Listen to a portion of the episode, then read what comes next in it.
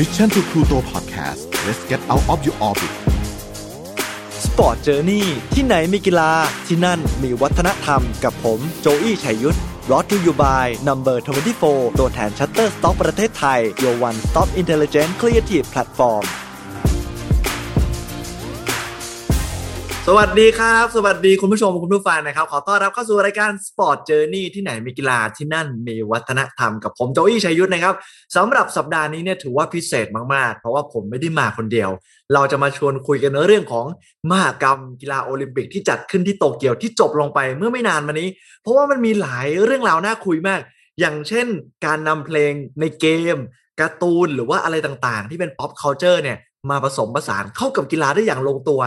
และคนที่วันนี้ผมจะมาชวนคุยถือว่า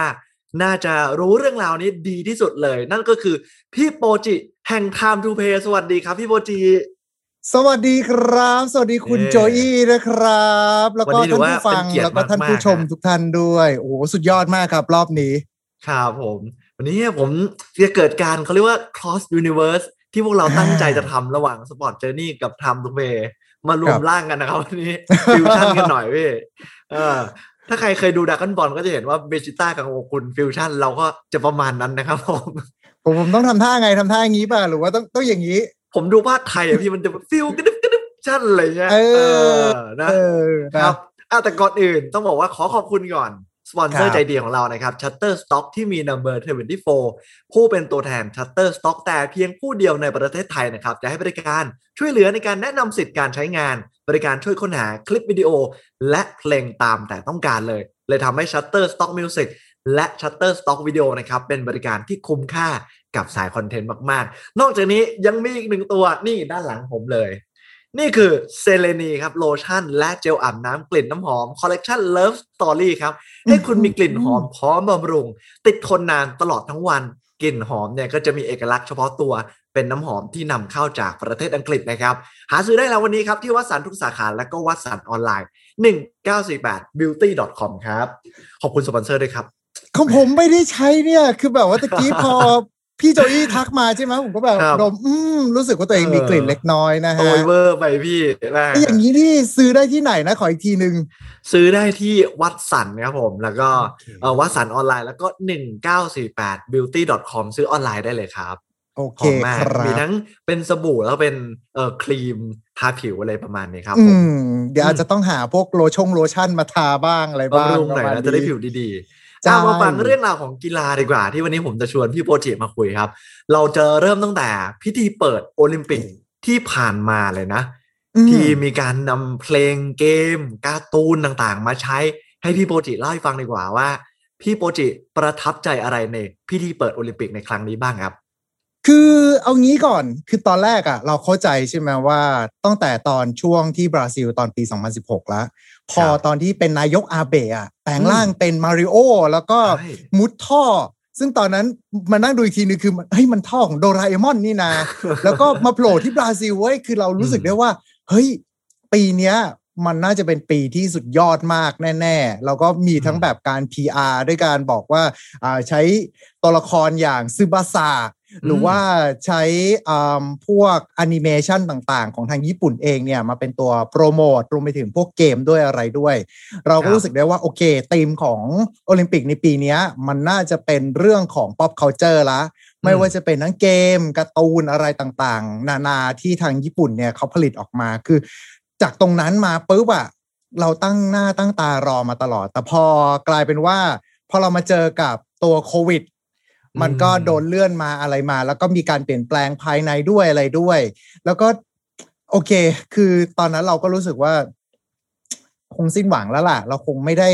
ไม่ได้อะไรมากกับมันแล้วล่ะอืมพอเป็นแบบนั้นปุ๊บเราก็ไม่ได้ expect เราไม่ได้คาดหวังว่าเราจะได้เจออะไรในพิธีเปิด เราก็ครับเข้าใจว่าก็คงจะจัดแบบมินิมอลแบบโซเชียลดิส a ทนซิ่งกันอะไรอย่างนี้ เออ เพราะเอาจริง ๆ คือตอนแรกก็ลุ้นกันน่าดูเลยว่าแบบ สรุปจะได้จัดประวะจะได้จัดประวะใช่ไหมเพราะออผมก็เคยทำตอนหนึ่งว่ามีคนออกมาเรียกร้องแบบร่วมกันลงชื่อเลยนะว่า คัดค้านโอลิมปิกเพราะตอนนั้นก็โตเกียวก็มีตัวเลขของจำนวนผู้ป่วยอะเพิ่มขึ้นทุกวัน แต่มันโชคดีตรงที่ พอใกล้ๆจะงานโอลิมปิกเนี่ยตัวเลขมันเริ่มคงที่แล้วก็น้อยลง ก็เลยได้มีโอกาสจัดต่อโชคดีมากใช่ คือจำได้ว่าเอ่อผมไปอ่านบทความเจอว่าจัดก็เจ็บไม่จัดก็เจ็บ ใช่ใช่เจ็บมากประมาณนี้ว่าะลงทุนไปมหาศาลเลยอูสุดท้ายนายกอาเบะจินโซ ตอนที่เขาเป็นคนเปิดตรงนี้นี่คือ คือต้องลาออกอะ่ะ ถ้าจำไม่ผิดนะอืมใช่สิใช่ครับเออเขาต้องลาออกเลย แล้วอืมตอนนั้นคือแบบเขามีการวางแผนล่วงหน้าไว้นานมาก รวมไปถึงในโลกฝั่งของทางอนิเมะเองอะ่ะ ปี 2020อะมีอนิเมะที่แบบเขาจ่อจะออกเยอะมากเลย ไม่ว่าจะเป็นทั้งตัว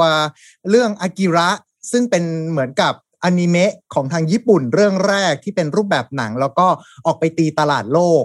อืมอ่าเรื่องนั้นเนี่ยก็มีการทำเป็นแบบ HD remake ก็คือไม่ได้ remake เรียกว่าทำเป็นแบบ HD อะครับอืมอ่าตัวให้มันชัดขึ้นอะไรเงี้ยครับพี่ ใช่ใช่คือเป็นแบบอืม 4K มาเลย ผมเข้าไปอืมดูในโรงด้วยอะไรด้วย แต่ว่ากลายเป็นว่าพอมันโดนเลื่อนมาอย่างนี้ปุ๊บเนี่ย คนเขาก็เลยแบบว่า เฮ้ยสรุปจะเอายังไงวะ คือจะอืมหนังจะออกหรือเปล่าก็ทำไปเรียบร้อยแล้วสุดท้ายหนังเขาก็ต้องออก แต่ว่าหนังตัวนั้นนี่ก็เป็นหมุดหมายสำคัญของวงการอนิเมะเพราะว่ามันคือการที่ทำให้ทั้งโลกเนี่ย รู้จักกับอนิเมะจากทางญี่ปุ่น อืมนั่นข้อที่หนึ่งเลยนะ ข้อที่สองเลยคือ มันเป็นการทำนายล่วงหน้าไว้ด้วยว่า ปี 2020 จะมีงานโอลิมปิกที่ญี่ปุ่น โอ้คือมีการเขียนในการ์ตูนไว้อยู่แล้วใช่ไหมครับ ใช่ครับอืม เป็นการเป็นการที่เขียนไว้ในนั้นเลย และสิ่งที่ตามมาอีกข้อหนึ่งนั่นก็คือ ในการ์ตูนนั้นก็พูดถึงอ่าสังคมที่เสื่อมโทรมแล้วก็อืมพูดถึงการประท้วงรัฐบาลด้วยเช่นเดียวกันโอ้โหซึ่งก็สุดท้ายก็ดันจริง มันเหมือนแม่นมากเลยนะพี่เนอะ ใช่แม่นเกินไป แล้วก็พอสุดท้าย อะโอเค สุดท้ายเขาก็ออกมา แล้วก็มันมีแอนิเมชันหลายเรื่องมากอีวานแกเลียนก็ออกภาคสุดท้ายในปี 2020 เกมเกิมทุกอย่างมาคือเหมือนกับ ญี่ปุ่นแบ่งกล้ามรอแล้วคุณรอแล้วว่าอืมเฮ้ยเนี่ยยี่สิบปุ๊บนี่คือ ฉันจะต้องออกทุกอย่างมา ไอคนที่มาประเทศอืมฉันเนี่ย มันจะต้องดู แล้วมันจะต้องเออสนใจทุกอย่างมาเออของญี่ปุ่น จะได้เป็นโอลิมปิกที่ฉันสามารถที่จะโกยเงินได้มากที่สุด พร้อมกับขึ้นภาษีจากเจ็ดเป็นสิบเปอร์เซ็นอะไรประมาณเนี้ยโอ้โหคือการวางแผนไว้ล่วงหน้าแล้วว่า มันจะต้องปังแน่นอนอะ ใช่เนาะแล้วคนก็จะเดินทางมาดูงานโอลิมปิกคือประเทศญี่ปุ่น ประเทศไทยอย่างคนไทยเราเนี่ย ชอบมากอยู่แล้วเนาะการไปเที่ยวญี่ปุ่นไปกินอาหาร หรือว่าไปเที่ยวสวนสนุกไปแต่งตัวไปอะไรอย่างเงี้ยมันโอ้มันมีความสุขอยู่แล้ว แต่พอสุดท้ายพอเขาพอเจอโควิดฮิตอ่าโควิดชนเข้ามาใช่ไหมครับอืมก็เลยกลายเป็นว่าอะโอเค งั้นตอนแรกคือทุกอย่างมาเนี่ย เราก็รู้สึกแล้วว่า คงไม่มีหวังละอืมจนกระทั่งพอตอนพิธีเปิด คือครั้งแรกสุดเอาตรงๆเลยนะ ผมไม่ได้ดูครับจนกระทั่งผมเริ่มเห็น ในนั่นนะครับ ในฟีดเพื่อนบอกอืมเฮ้ย นี่มันเพลงของ Final Fantasy นี่นะแล้วอีกคนหนึ่งก็ขึ้นมาก็ค่อยๆผุดขึ้นมา เฮ้ยเขาใช้เพลงเอ่อของ Dragon Quest มาเลยเหรอเนี่ยอ่าแล้วเราก็เลยไปนั่งดูแล้ววินาทีที่ผมกดเปิดจอทีวีอะด้วยครับเอ่อด้วยทีวีแบบจอตู้เก่าๆหน่อย เพราะว่าอยู่ที่ห้องนั่งเล่นกับที่บ้านกำลังกินข้าวกันอยู่ประมาณเนี้ยครับอืมันเป็นเพลงของ Monster Hunter เป็น Proof of Hero ซึ่งครับสำหรับซีรีส์นี้เองกับตัวผมเองเนี่ยอ่าผมเล่นมาตั้งนานแล้วตั้งแต่ภาคที่มันลงบนเครื่อง Play 2เลย แล้วก็พอเป็นอย่างนั้นเสร็จปุ๊บมันก็เลยกลายเป็นว่าแบบเฮ้ยเพลงเหล่านี้มันคือมันกลายเป็นเหมือนกับสิ่งที่อยู่ในใจของคนที่เป็นนักเล่นเกมทั่วโลก แล้วก็อืมเพลย์ลิสต์ที่เขาโยนมาทั้งหมดเนี่ยครับ มันกลายเป็นว่ามันคือเหล่าบรรดาเกมที่อืมมีชื่อเสียงในระดับโลก แล้วก็ ถ้าเกิดว่าเราจะไปวิเคราะห์แต่ละเกมเนี่ยก็ถือได้ว่าเป็นเกมที่มีความสำคัญกับวงการเกมทั้งสิ้นเลย และส่วนใหญ่เนี่ยจะเป็นแนวอ่าถ้าเกิดว่าทางฝั่งของคนเกมเนี่ยเขาจะเรียกกันว่า RPG role playing อ๋อ game แต่ว่าถ้าเกิดว่าแปลเป็นไทยง่าย ๆ คือเหมือนกับเป็นเกมแนวเล่าเรื่องเหมือนกับอืมเรากำลังดูหนังสักเรื่องหนึ่งอยู่ประมาณเนี้ยครับ เป็น interactive แล้วก็อาจจะเป็นเรื่องราวมา ดังนั้นเนี่ยเพลงเหล่านี้เนี่ยมันสามารถที่คือตัวเกมอะ ในเมื่อเขาต้องพยายามสร้างเพลงให้มันเข้ากับบรรยากาศที่มันเป็นแฟนตาซี บรรยากาศที่มันเป็นโลกของดาบเวทมนต์ผู้กล้าสู้กับจอมมารเงี้ย เพลงมันก็เลยจะเป็นเพลงที่ค่อนข้างจะอีพิกเหมือนกับเราดูหนังแบบ Lord of the Ring อะไรประมาณนี้เพลงมันมาปุ๊บ หรือว่าแบบ Harry Potter เพลงมาปุ๊บ เราก็จะแบบ โอ้โห เพลงมันสุดยอดมากเลย เช่นเดียวกันครับ เขาก็เลยนำเพลงเหล่านี้มา รวมไปถึงมีหลายซีรีส์ด้วยที่ไม่ได้เป็นแนว RPG นะอืม แต่ว่าเป็นเกมที่อ่ามีเพลงที่เรียกได้ว่าท็อปฮิตอยู่เหมือนกันนะครับ ไม่ว่าจะเป็นทั้งซีรีส์อย่างเอ่อ S Combat ซึ่งจะเป็นเกมแนวขับเครื่องบิน อันนั้นก็เรียกได้ว่าเป็นเกมที่ช่วยกรุณาเอารับรางวัลอ่า Music OST of the Year ไปด้วยเลยนะครับอ่าออกแต่ละภาคมานี่คือทำเพลงดีมากมคือกลายเป็นว่า พอเรานั่งอยู่ตรงนั้นน่ะ เราแทบเราไม่รู้หรอกว่าอ่า นักกีฬาเขาจะได้ยินเหมือนกับที่เราได้ยินไหม แต่ว่าเราอยู่นะตรงนั้นน่ะ เรารู้สึกว่าแบบ เฮ้ย แต่ละเพลงมันคือแบบชวนน้ำตาไหลอะเพลงเออไปเรานอกเราโตมากับมันอันนั้นนะเราอินกับมัน ใช่คือแบบประทับใจมากคือน้ำคือ คือผมไม่รู้ว่า โอเค ตอนนั้นผมก็นั่งดูดูพิธีเปิดใช่ไหมผู้บรรยายก็บอกอ๋อนี่ครับเขาก็ใช้เพลงจากการ์ตูนมานะครับ เรารู้สึกแบบ ไม่นี่มันไม่ใช่การ์ตูนนั่นมัน Monster Hunter ไอ้นั่นมันคือเพลงผู้กล้าโรโตะจาก Dragon Quest ต่างหากแล้วเออมันต้องคนรู้จริงๆกันนะพี่นะใช่ แล้วคือสุดท้ายก็เลยไปหาข้อมูลมาว่ามันมีเพลงอะไรบ้างอืมแล้วก็โอ้โหคือ คือเป็นเป็นที่น่าดีใจมากว่าแบบอืมเพลงทุกเพลงที่เขามาเนี่ย มันเป็นเพลงสำคัญของอืมวงการเกมญี่ปุ่นเกือบทั้งหมดเลยอืรวมไปถึง อ่าบางบางทีอ่ามันก็จะมีคนที่เขาก็ทักมาเหมือนกันว่า มันจะมีอยู่เพลงจากเกมอยู่เกมหนึ่งนั่นก็คือเพลงอ่า Song of Ancient จาก Nia Automata หรือว่าซีรีส์ Nia ตั้งแต่แรกเลยนะครับ อันเนี้ยก็จะเป็นเพลงที่ทั้งคนไทยเองที่เป็นสายลึกหน่อย หรือว่าคนญี่ปุ่นเองเนี่ยก็จะทักกันว่า มีเอ่อเอาเพลงนี้มาเปิดจริง ๆ เหรอ เพราะว่าเอิ่มคือตัวเรื่องอะ มัน จบไม่สวย อืมมันเป็มันนพอจะบอกได้ไหมพี่ว่ามันจบยังไงครับโอ้เออถ้าพี่เอกไม่เออถ้าเกิดตัวเอกไม่ไม่ไม่กลายเป็นบ้าก็ก็ตายอารมณ์ประคือมาณเหมือนปเนี้ยระมาณว่า เพลงมันไม่ค่อยจะมงคลกับงานเท่าไหร่อย่างนี้ป่ะครับ คือเพลงเพลงมันเพราะมากเลยนะ คือเพลงแบบเออเพลงดีมากเลยเอ่อแต่ว่ามันใช่ครับมันไม่ค่อยเป็นมงคลกับงานคครัรับบเพราะว่าไอ้ผู้กำกับคนที่กำกับซีรีส์เนี้ยคือเออเออ ทุกเรื่องที่เขาทำมาเนี่ย ส่วนอืมใหญ่มักจะจบด้วยเอ่อโศกนาฏกรรมล้วนๆเลย โอ้โห คนเขาก็เลยแซวๆกันประมาณนี้อ่าแต่แต่ถ้าว่าเกิดว่าเราจ้ะตัดเนื้อเรื่องออกไปเนี่ย เราเพลงถือว่าดีแล้วก็เหมาะ หมายถึงว่าเพลงเข้ากับบรรยากาศอะไรอย่างนี้นะพี่เนาะใช่ใช่เพราะว่าอ่าเขาเลือกมีเสียงร้องเป็นน่าจะเป็นอืมเพลงไม่กี่เพลงในในโอลิมปิกน่าจะเป็นเพลงเพลงอ่าหนึ่งในสองเพลงหรือว่าเพลงเดียวเนี่ยแหละ ที่ว่าที่มีมีคเสีนยงร้ร้อองงอืมแต่ว่าไอ้คนร้องเนี่ย เขาคิดเป็นภาษาของเขาเองขึ้นมานะ อืม อ่า เป็นภาษาภาษาโบราณ ซึ่งเอาจริง ๆ แล้วก็คือเป็นโอ้การมิกซ์ระหว่างพวกภาษาฝรั่งเศส ภาษาเยอรมัน ภาษาอืมอ่าญี่ปุ่นอะไรประมาณเนี้ยครับ คือจะเป็นเพลงที่ไม่มีความหมายแต่เราฟังเสร็จปุ๊บแล้วเรารู้สึกว่าแบบโหมันอีปิกมากเลยอะ่ะ เออเออเออเออเออเออเจ๋งเจ๋งเจ๋งมากแหมใช่แต่แล้วว่าถ้าก็เกิเสีดยว่าครับครับผม ถามอ่าพี่โบจิเลยว่า สิ่งที่พี่โบจิ ชอบที่สุดในพิธีเปิดโอลิมปิกคืออะไรครับ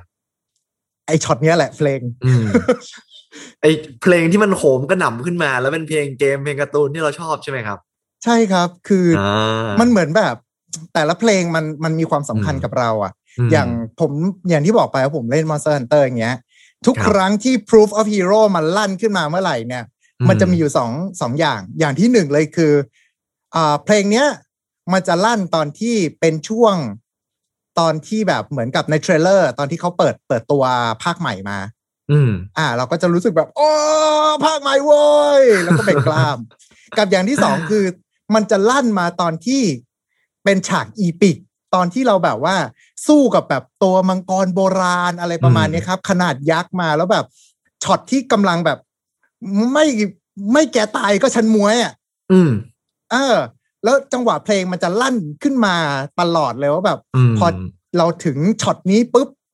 มันก็จะเป็นเพลง Proof of Hero มา เราก็จะรู้สึกแบบเอาล่ะฮึกเหิมมาจัดการกันเย้ฮึกเหิมเบ่งกล้ามว้าเอออินอินอะไรประเอมาณอนี้ครับเหิมอืมโอ้โหแบบครับผมน้ำตาจะไหลมาก ส่วนเออเพลงของแต่ถ้าตอนที่ไทยครับเดินผมมานี่ก็เป็นเพลงของอืมอ่า Monster Hunter ด้วยเหมือนกัน แต่ว่าจะเป็นอีกอืมเพลงหนึ่งนะครับ อืมแล้วถ้าถามผมเนี่ยผมว่าสิ่งที่ผมเออชอบที่สุดในพิธีเปิดโอลิมปิกเนี่ยแล้วก็เป็นสิ่งที่คนพูดถึงแล้วก็ชื่นชมกันมากที่สุดก็น่าจะเป็นเอ่อ pictogram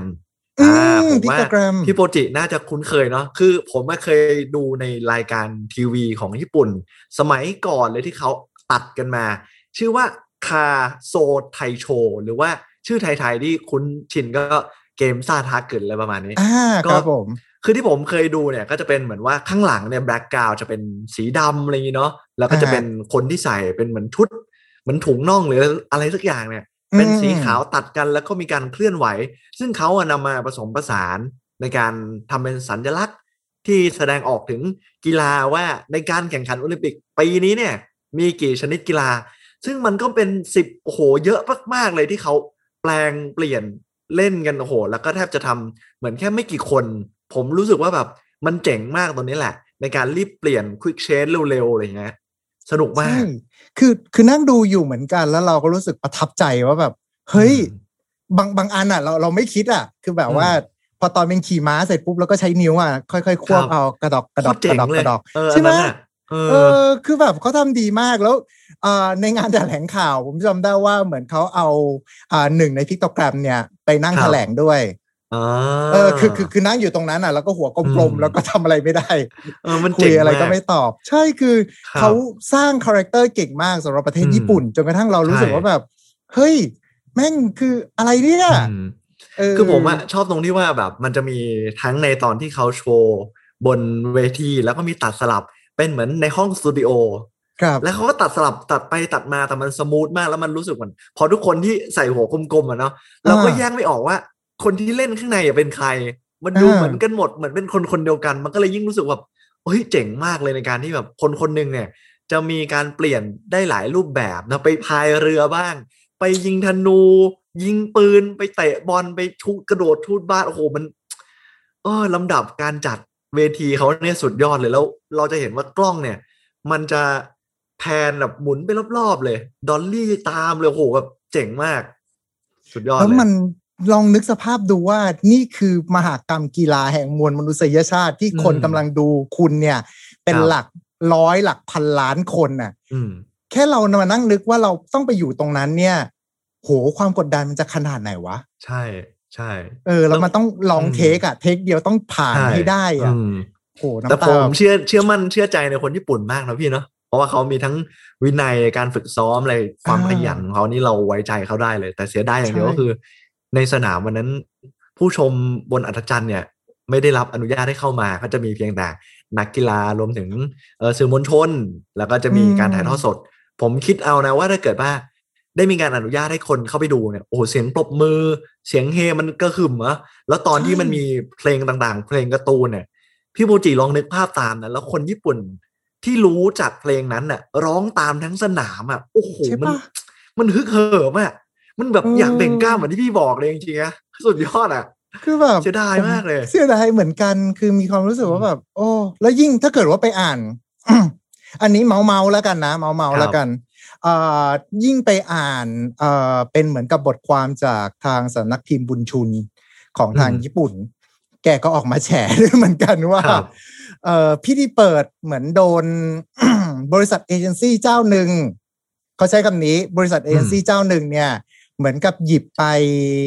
อ่าไปควบคุม มันก็เลยมีเรื่องของการเปลี่ยนแปลงพิธีเปิดในบางส่วนอืมด้วยเช่นเดียวกัน แล้วเขาก็เหมือนกับหยิบสไลด์มาให้ดูเลยว่า ถ้าไม่มีการเปลี่ยนแปลงเนี่ย พิธีเปิดจะเป็นยังไงบ้าง แต่คือโอเคเราเข้าใจนะว่าอืมพอมันอยู่ภายใต้ภาวะโควิด แล้วอะมันมันไม่สามารถที่จะจัดได้ยิ่งใหญ่อลังการใช่ขนาดนั้นอยู่แล้วมันล่ะมีแต่ขีดจำกัดของมันอะเนาะใช่ แต่ว่าในมุมกลับกันน่ะ คือไอเดียที่เขาออกมาแต่ละอย่างเรานั่งดูแล้วแบบอืม โอ้โหอุยานมันเกิดขึ้นจริง ๆ ใช่อืมคือแบบอย่างอ่าถ้าผมจะไม่ผิดหรือรู้สึกว่าจะเป็นอย่างทางอาโยชิกิเนี้ยที่เป็นนักร้อง ก็ขี่มอเตอร์ไซค์ของอากิระพุ่งเข้ามาใช่ในสนาม แล้วก็ขึ้นมาเออร้องเพลงหรือว่าจะมีอืมเรื่องของอ่า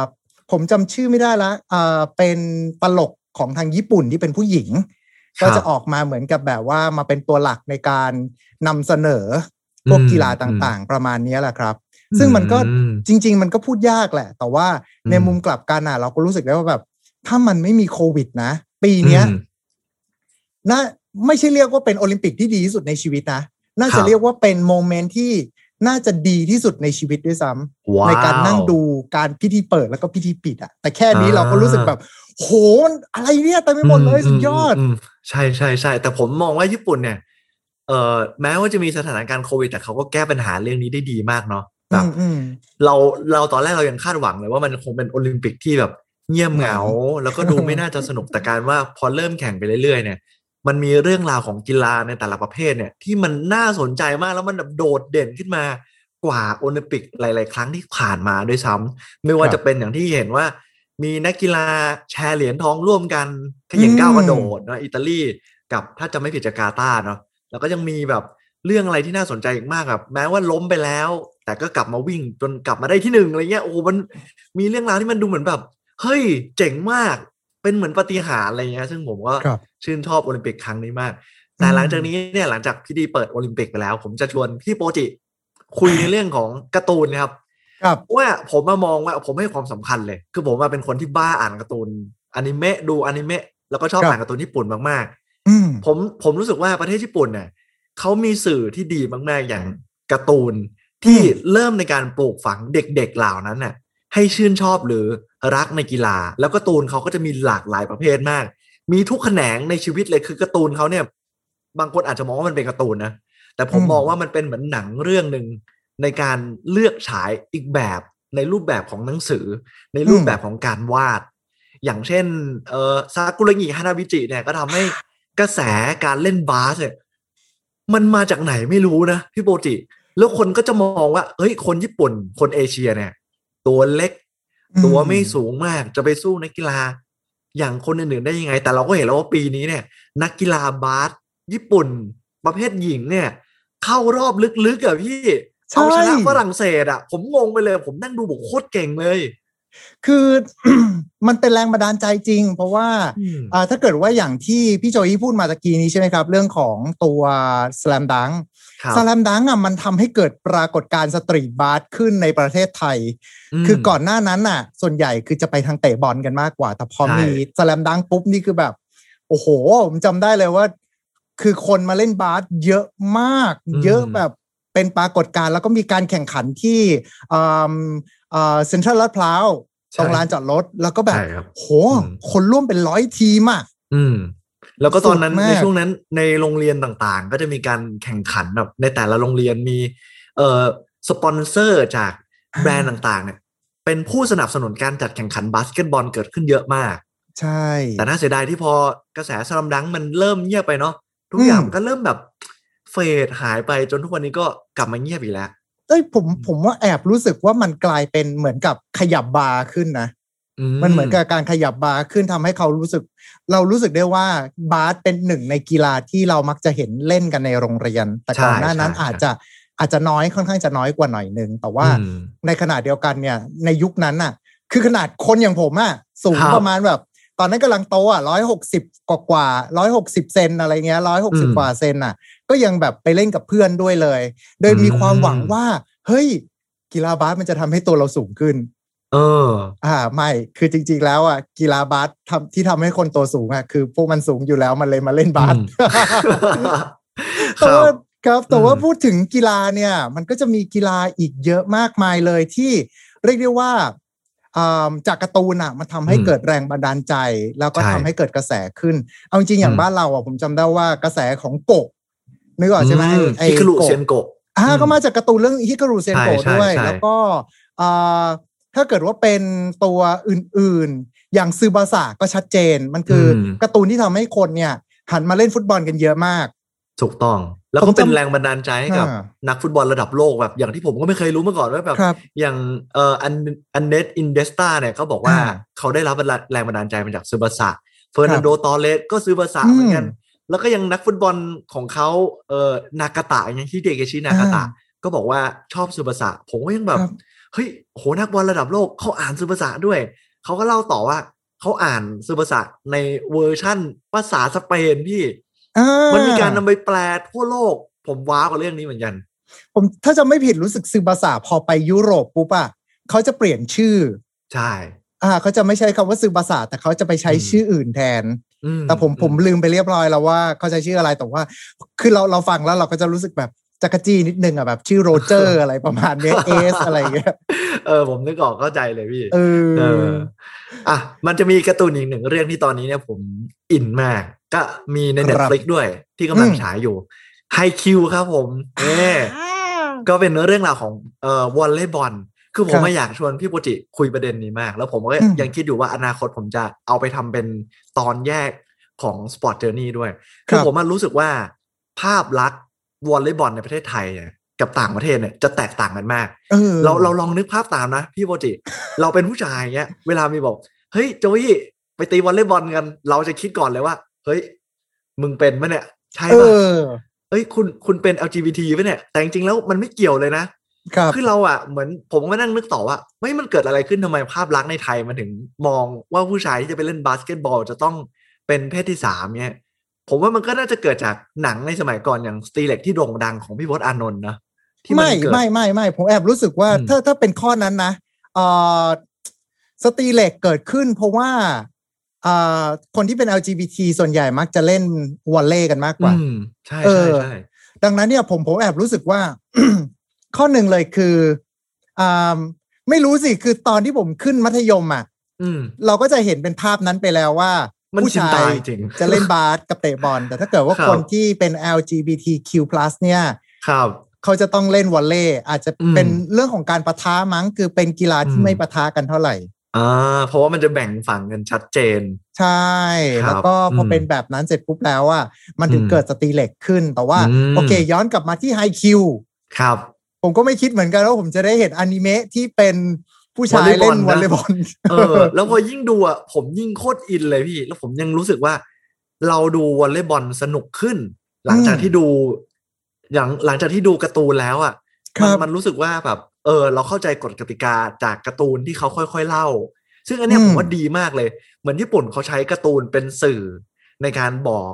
เด็กๆ หรือน้องๆแต่ละคนเนี่ย ปลูกฝังในเรื่องของความรักกีฬาความเข้าใจในกฎกติกา แล้วก็ทำให้คนอ่าน อยากจะเล่นเหมือนที่ผมมันรู้สึก มันเจ๋งมากตรงนี้แหละ ใช่แล้วละครับ ผมซึ่งข้อนี้เองเนี่ย มันเราจะเห็นได้ว่า คือการ์ตูนมันไม่ใช่แบบ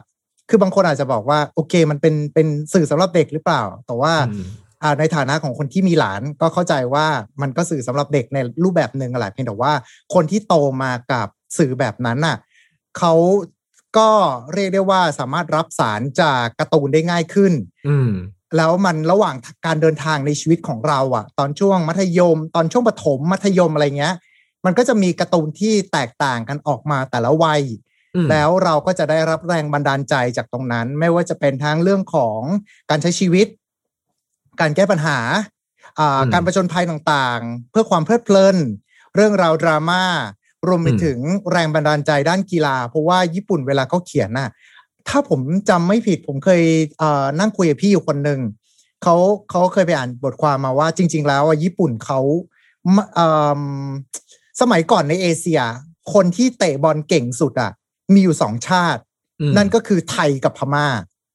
อืมนี่คือไม่ได้บอกเซาท์อีสเอเชียนะ นี่คือเอเชียเลยนะครับ แล้วพอเป็นแบบนั้นเสร็จปุ๊บแล้วเนี่ย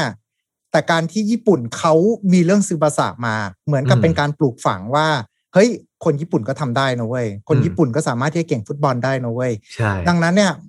มันก็เลยเหมือนกับเป็นมีแรงบันดาลใจขึ้นมาจนกระทั่งอืมทุกวันนี้พอเราพูดถึงทีมฟุตบอลในเอเชีย หนึ่งในนั้นอืมต้องมีญี่ปุ่นแน่นอน ใช่ก็คือเข้ารอบสุดท้ายบอลโลกตลอดเลย อ่าใช่อืมแล้วก็ตัวนักเตะของเขาเนี่ยถ้าดูดีๆนะครับ แบบนักเตะตัวจริงของญี่ปุ่น แทบจะไม่มีใครค้าแข้งในญี่ปุ่นเลยทุกคนไปค้าแข้งในยุโรปกันหมดเลยโอ้โหคือเขายกระดับนักเตะของเขามาก ๆเลย แล้วก็อีกเรื่องหนึ่งที่ผมจะพูดถึงก็คือ ผมรู้สึกว่าคนญี่ปุ่น นักเขียนการ์ตูนอาจารย์ต่างๆเนี่ยเขาให้ความสำคัญกับตัวละครมากพี่โปรจิครับอย่างเช่นเออนักกีฬาไฮอืมคิวหรือว่าซากุริงิในสลามดังหรือว่าเออกีฬาอีกหลายประเภทอย่างเทนนิสหรืออะไรที่เขาวาดกันขึ้นมาของนักเขียนการ์ตูนครับทั้งหมดเนี่ย ตัวละครเอกส่วนใหญ่ถ้าสังเกตดีๆดีๆนะพี่อืมหนึ่งเลยเขาจะไม่เก่งมาแต่กำเนิดอ่าแต่สิ่งที่มีอะคือความอดทน ฝึกซ้อม มุ่งมั่นมากครับๆมันเหมือนเป็นการปลูกฝังเด็กๆที่อ่านหนังสือว่า เฮ้ยเออ เราเกิดมาเราก็ไม่ได้เกิดมาเก่งนี่อืมแต่ถ้าเราอยากเก่ง เราอยากเป็นเหมือนเขาอยากพัฒนาตัวเองได้ เราต้องตั้งใจ ฝึกซ้อมเท่านั้นอดทน ผมเลยว่ามันเหมือนเป็นการปลูกฝังจิตสำนึก ของคนญี่ปุ่นนะว่า ฝึกซ้อมเท่านั้นตั้งใจเท่านั้นที่จะทำให้คุณเก่ง แล้วเราก็จะเห็นว่าตัวละครไม่มีตัวละครเอกตัวไหนที่เก่งมาเลย แต่ตัวละครอื่น ๆ รอบพระเอกนั่นแหละ ที่จะเป็นคนเก่งๆแล้วก็จะช่วยเหมือนกันฉุดและกระตุ้นให้พระเอกเนี่ย ไปได้ไกลขึ้นจนสุดท้าย ตอนใกล้ๆจะจบเราเห็นว่าพระเอกเนี่ย จากที่ไม่เก่งอะมันพัฒนาขึ้นมาจนเก่งเทียบเท่า หรือไปไกลกว่าด้วยซ้ำใช่อันนี้เจ๋งมาก คือมัน เป็นแนว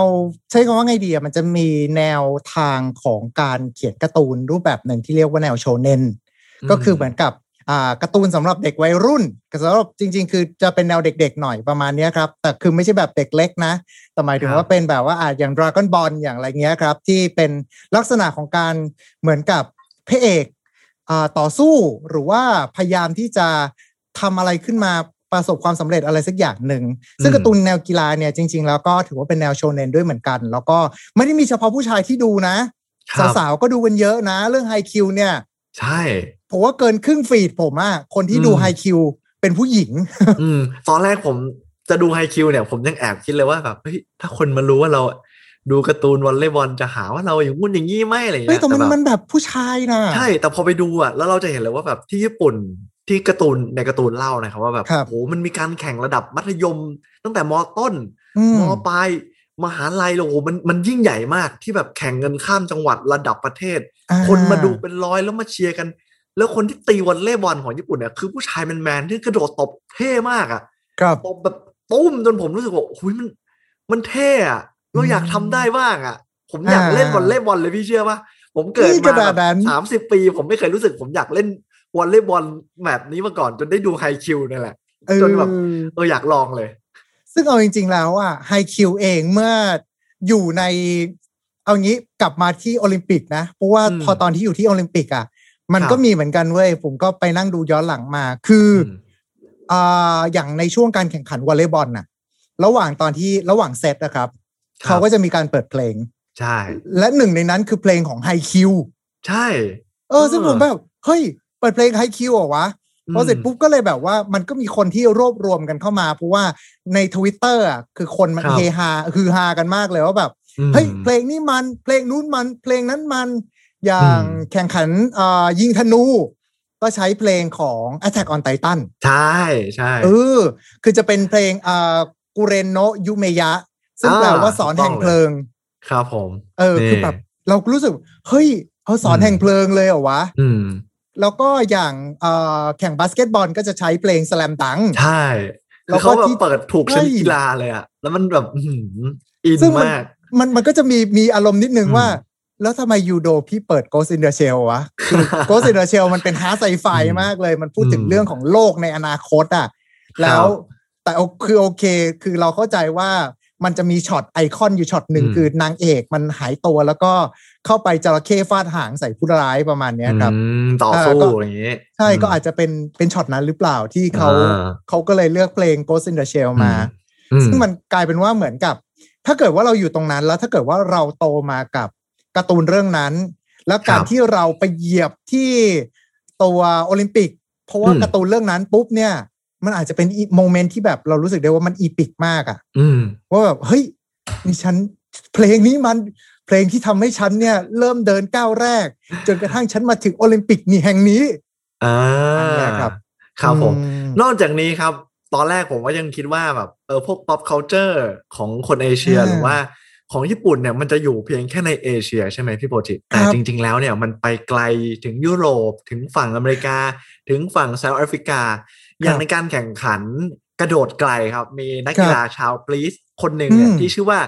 มิลเทียดิสเทนอ่าโทกลูนะครับแม่ครับเขาตัดสินใจครับ ก่อนที่เขาจะกระโดดไกลก่อนการแข่งขันเนี่ยเขาใช้ท่าหนึ่งครับ ของวันพีซเนี่ยที่เขาเรียกกันว่า second gear นี่หรือว่าเกียที่ร์คนไหนเรียกสว่าองเกียร์สองอื้อหือเดี๋ยวผมจะหาภาพอินเสิร์ตให้คุณผู้ฟังได้ดูกันครัแล้วบก็แบบกระโดดไกลสุดท้ายแล้วพี่เชื่อว่าพอเขาทำท่านั้นน่ะ เขาได้เหรียญทองเลยนะเว้ยพี่ โอ้โห เจ๋งมาก เหมือนมันคือนึกเหิมอะ ใช่คือช็อตเนี้ยเอ่อเออไปหาข้อมูลมาเหมือนกันอืมอย่าง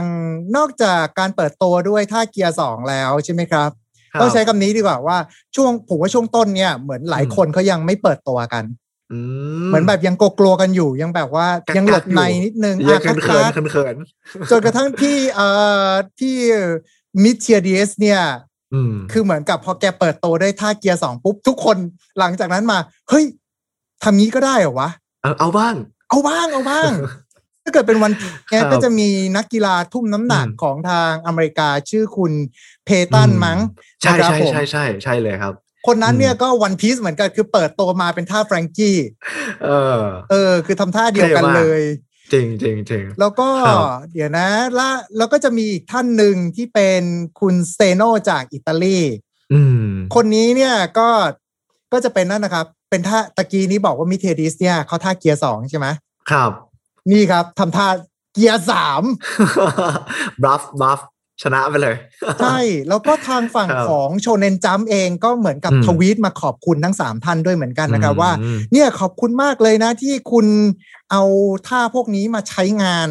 อืมอ่า เนี่ย อาจารย์โอดะแล้วก็ทางทีมงานขอบพระคุณมากเลย แล้วถ้าอืมเกิดว่าไปดูใน Instagram หรือว่าไปดูในตัว Twitter ของนักกีฬาแต่ละคนน่ะ บางคนคือ คือเหมือน คือมันผมว่ามันเป็นเรื่องของ generation แล้วล่ะ เพราะว่าตอนนี้แต่ละคนก็ประมาณแบบยี่สิบต้นต้นยี่สิบกว่าๆกันใช่ไหมครับ ครับ หลายคนเนี่ย เอารูปอนิเมะมาตั้งเป็นโปรไฟล์ไว้โอ้ มันเอออิอินมากเเนอะเออ คือแบบตกใจมากบางคนมาเป็นแบบเป็นเอเลนเยเกอร์จากเออแอตแทกออนไททันอะไรอย่างผมเงี้เห็ยนมันมีคนหนึ่งผมจำไม่ได้ว่าชาติไหนที่เขาแบบยืนแล้วทำท่านี้พี่เออเออรัสเซียรัสเซียเออนักกีฬารัสเซีย เจ๋งมาก เราคือดูแล้วเอ้ยแบบแอคแท็กออนไลน์ท่านแบบโอ้อืโหม เป็นท่าท่มกเป็นท่าทำความเคารพในแอตแทกออนไททันนะแต่คตรัอบนผมทำนี่ผมรู้สึกผมปวดมือมากเลยกล้ามเนื้อเออฉันไม่ยืดพอแล้วใช่ดิฉันถึงใช่อายุแล้วใช่ไหมเนี่ยเออนอกจากนี้พี่ก็ยังมีอีกหนึ่งชนิดกีฬาที่เอาการ์ตูนหรือว่าเป็นครับอีกหนึ่งตำนานการ์ตูนของญี่ปุ่นเลยก็คือเซเลอร์มูนครับผมเอเอออุซเบกิสถานครับเขาเอาไปโชว์ครับเอาเพลงของเซเลอร์มูนไปโชว์ผมอืมตกใจมากตอนที่เขาเปิดขึ้นมา คือตอนแรกเห็นชุดแล้วแหละ ว่าชุดมันเหมือนชุดเซเลอร์มูนเลยอะอ่า ที่เป็นเหมือนใช่ใช่เราจะอธิบายยังไงเหมือนคอซองนักเรียนนักเรียนอะนะพี่เป็นนะแบบชุดนักเรียนญี่ปุ่นนะครับ คือเออกระโปรงสีเซเลอร์อะกระโปรงสีน้ำเงินอืมเสื้อสีขาวแล้วก็มีแบบโบแดงแถบอะไรอย่างเงี้ยสีน้ำเงินกับสีแดงอะไรเงี้ย เราก็รู้สึกเออเหมือนกันว่า เฮ้ย มันดูคล้ายนะ ใช่เปล่าวะ ใช่เปล่าวะเออแต่พอเปิดเพลงประกอบมีเซเลอร์มูนในนั้นด้วยโอ้ใช่เลยเป๊ะเลย เปิดมาเป็นเพลง Moonlight Densetsu เอออันนี้ผมไม่คิดนะอุอุซเบกิสถานเขาจะชอบแบบเซเลอร์มูนอะใครจะไปคิดใช่อะคือถ้าเกิดว่าเราอธิบายตรงนี้คือวัฒนธรรมอนิเมะจากญี่ปุ่นอืมมัน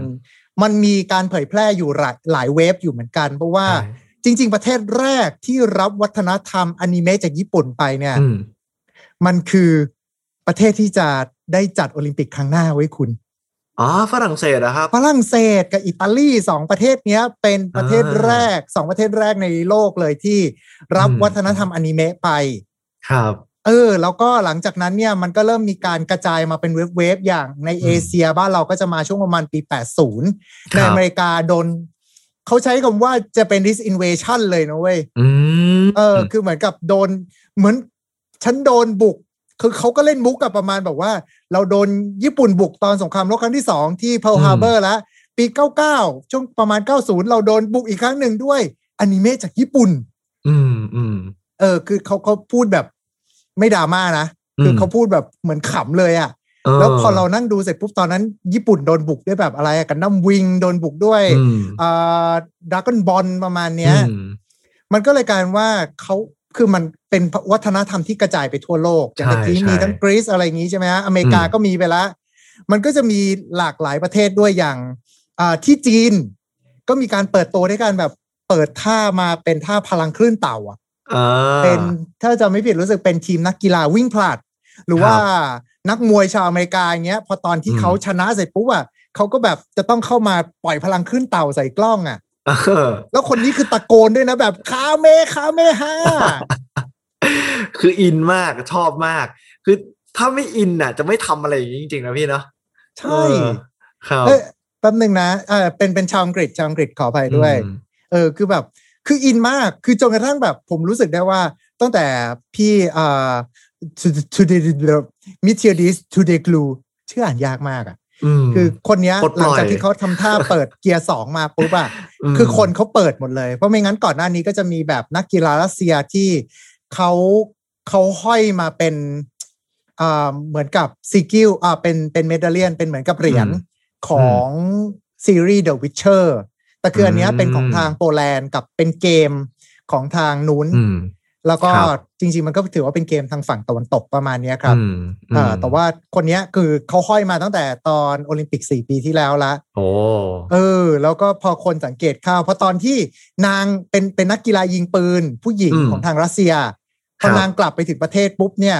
ก็เหมือนกับมีพิธีฉลองมีอะไรอย่างงี้ใช่ไหมครับ ว่าแบบอู้หูอุตส่าห์เอาเหรียญทองมาให้ แล้วก็มีขบวนคอรัสอะร้องเพลง Toss Your Coin to Your Wisher ซึ่งเป็นเหมือนกับอืมเพลงของเกมเนี้ย ถ้าเกิดว่าใครสงสัยลองไปกดดูใน Netflix ได้อืมเป็นซีรีส์อยู่อืมเออ แล้วก็จะมีเพลงเนี้ย คือผมเชื่อว่าคุณจะฟังเพลงปุ๊บอะคุณจะเหมือนกับจะอินกับเรื่องนี้มากขึ้น อืมอ่า toss your นี่ coin to your witcher แต่ว่าเป็นภาษารัสเซียนะ หรือว่าครับอีกคนหนึ่งก่อนหน้านี้คือเป็นนักกีฬา ยิงธนูของทาง Chinese Taipei หรือว่าที่เราอืมมักจะเรียกกันว่าไต้หวันนั่นแหละครับ ครับ อ่า คนเนี้ยก็แบบคือแกก็ไม่ได้ออกมาเปิดเผยอะไรในโอลิมปิก แต่ว่าในอินสตาแกรมของแกเนี่ย จะเต็มไปด้วยรูปการ์ตูนเว้ยโอ้โห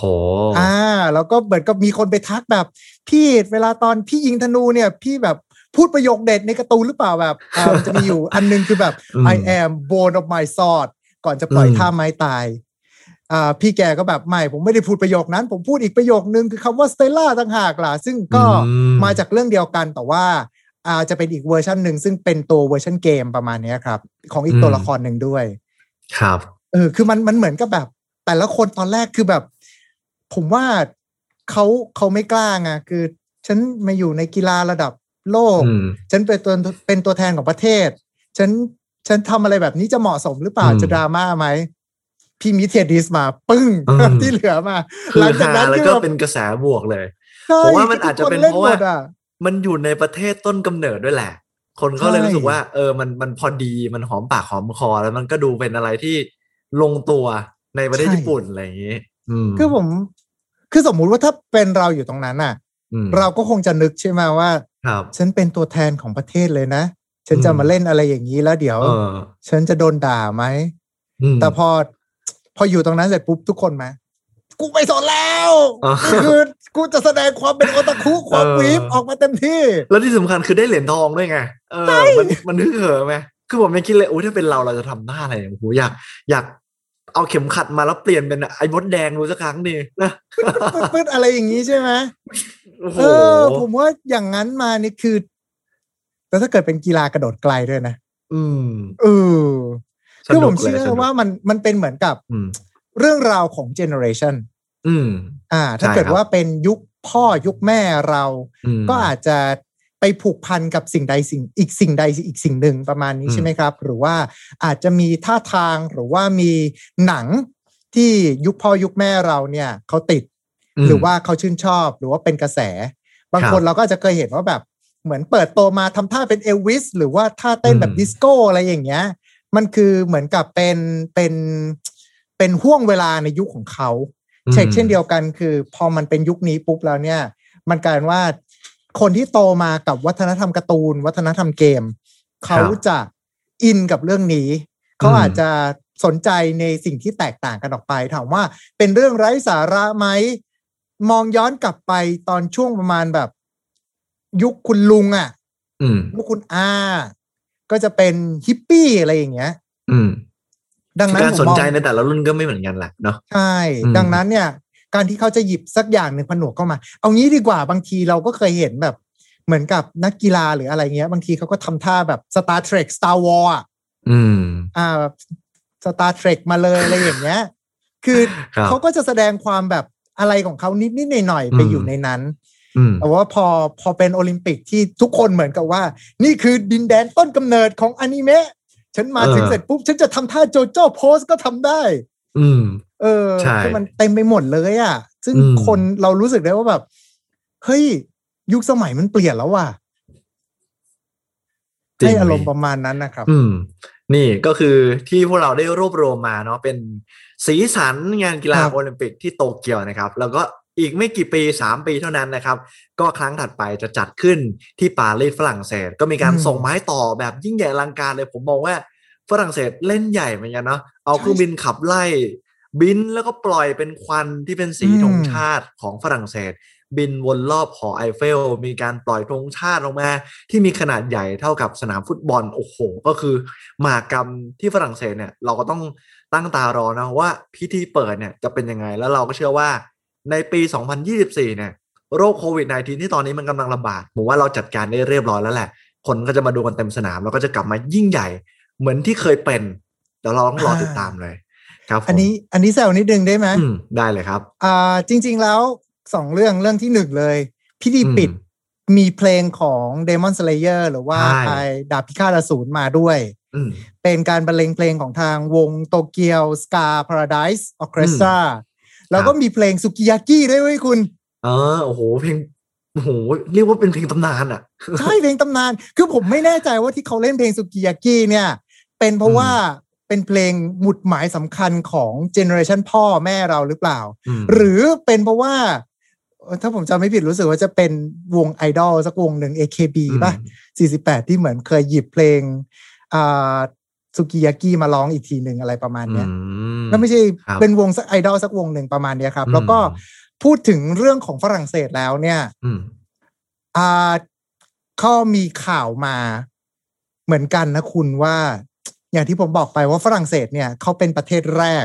ครับที่รับวัฒนธรรมอนิเมะจากญี่ปุ่นใช่ไหมครับ อืมประธานาธิบดีฝรั่งเศสมาถึงญี่ปุ่นครับอืไม่ได้บอกว่าอยากเจอนายกนะ บอกว่าอยากเจออาจารย์โอดาที่วาดวันพีซอยากเจออาจารย์ที่วาด Attack on Titan อยากเจออาจารย์ที่วาดอ่าดาบพิฆาตอสูรอืมคือแบบ เราก็รู้สึกแบบเอามือทับอก เดี๋ยวนะ สรุปแล้วพี่มาที่นี่เพื่อจะมาโปรโมทโอลิมปิก หรืออมจะมาคุยกับอาเบะไม่ใช่ คุยกับนายกญี่ปุ่น ไม่อะอืมเป็นติ่งแหละอืมดูออก ใช่ใช่เราเราจะเห็นแล้วว่า ไอ้พลังต่างๆเหล่านี้เนี่ยวัฒนธรรมที่ญี่ปุ่นเขาพยายามส่งออกไปทั้งในประเทศแล้วก็ต่างประเทศเนี่ยมันมีผลกระทบ หรือว่าความรู้สึกอินของผู้ที่ได้เสพงานต่างๆ มากแค่ไหนแล้วมันก็เป็นเหมือนแรงบันดาลใจที่สุดท้ายแล้วมัน create กีฬาต่างๆ ให้เราได้อินกัน ให้ได้มีการแข่งขันเอออย่างเช่นที่เราได้เล่าไปว่าวอลเลย์บอลหญิงก็เข้า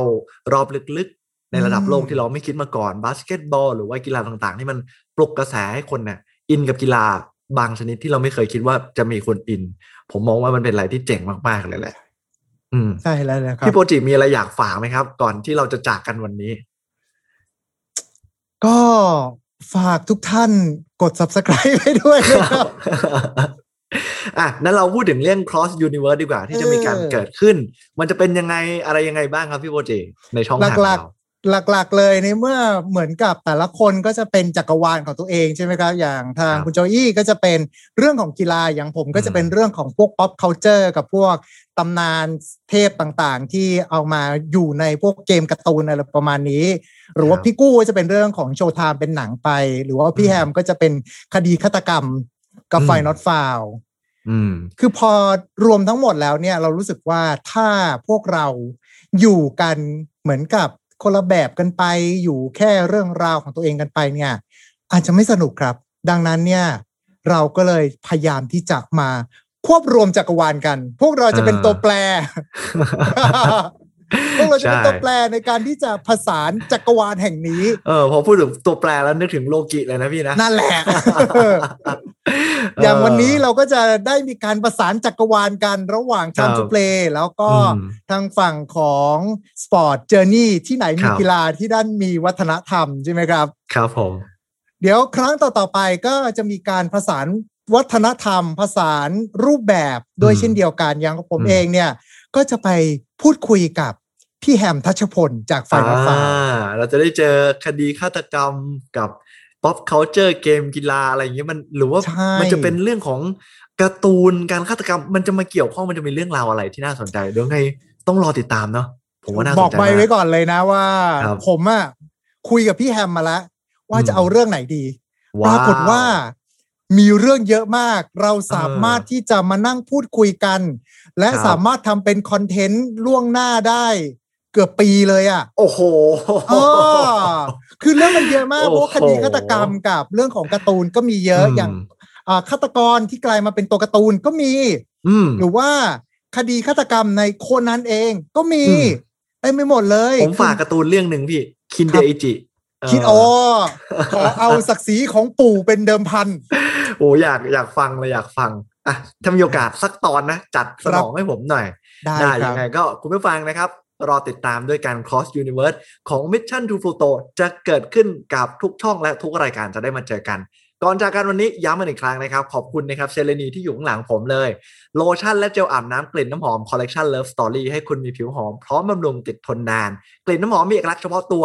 นำเข้าจากประเทศอังกฤษนะครับ หาซื้อได้แล้ววันนี้ที่วัตสันแล้วก็วัตสันออนไลน์แล้วก็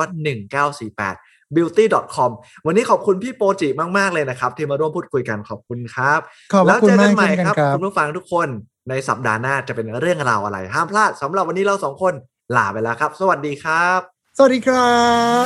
Sport Journey ที่ไหนมีกีฬาที่นั่นมีวัฒนธรรมกับผมโจอี้ชัยยุทธ Presented by Number 24 ตัวแทน Shutterstock ประเทศไทย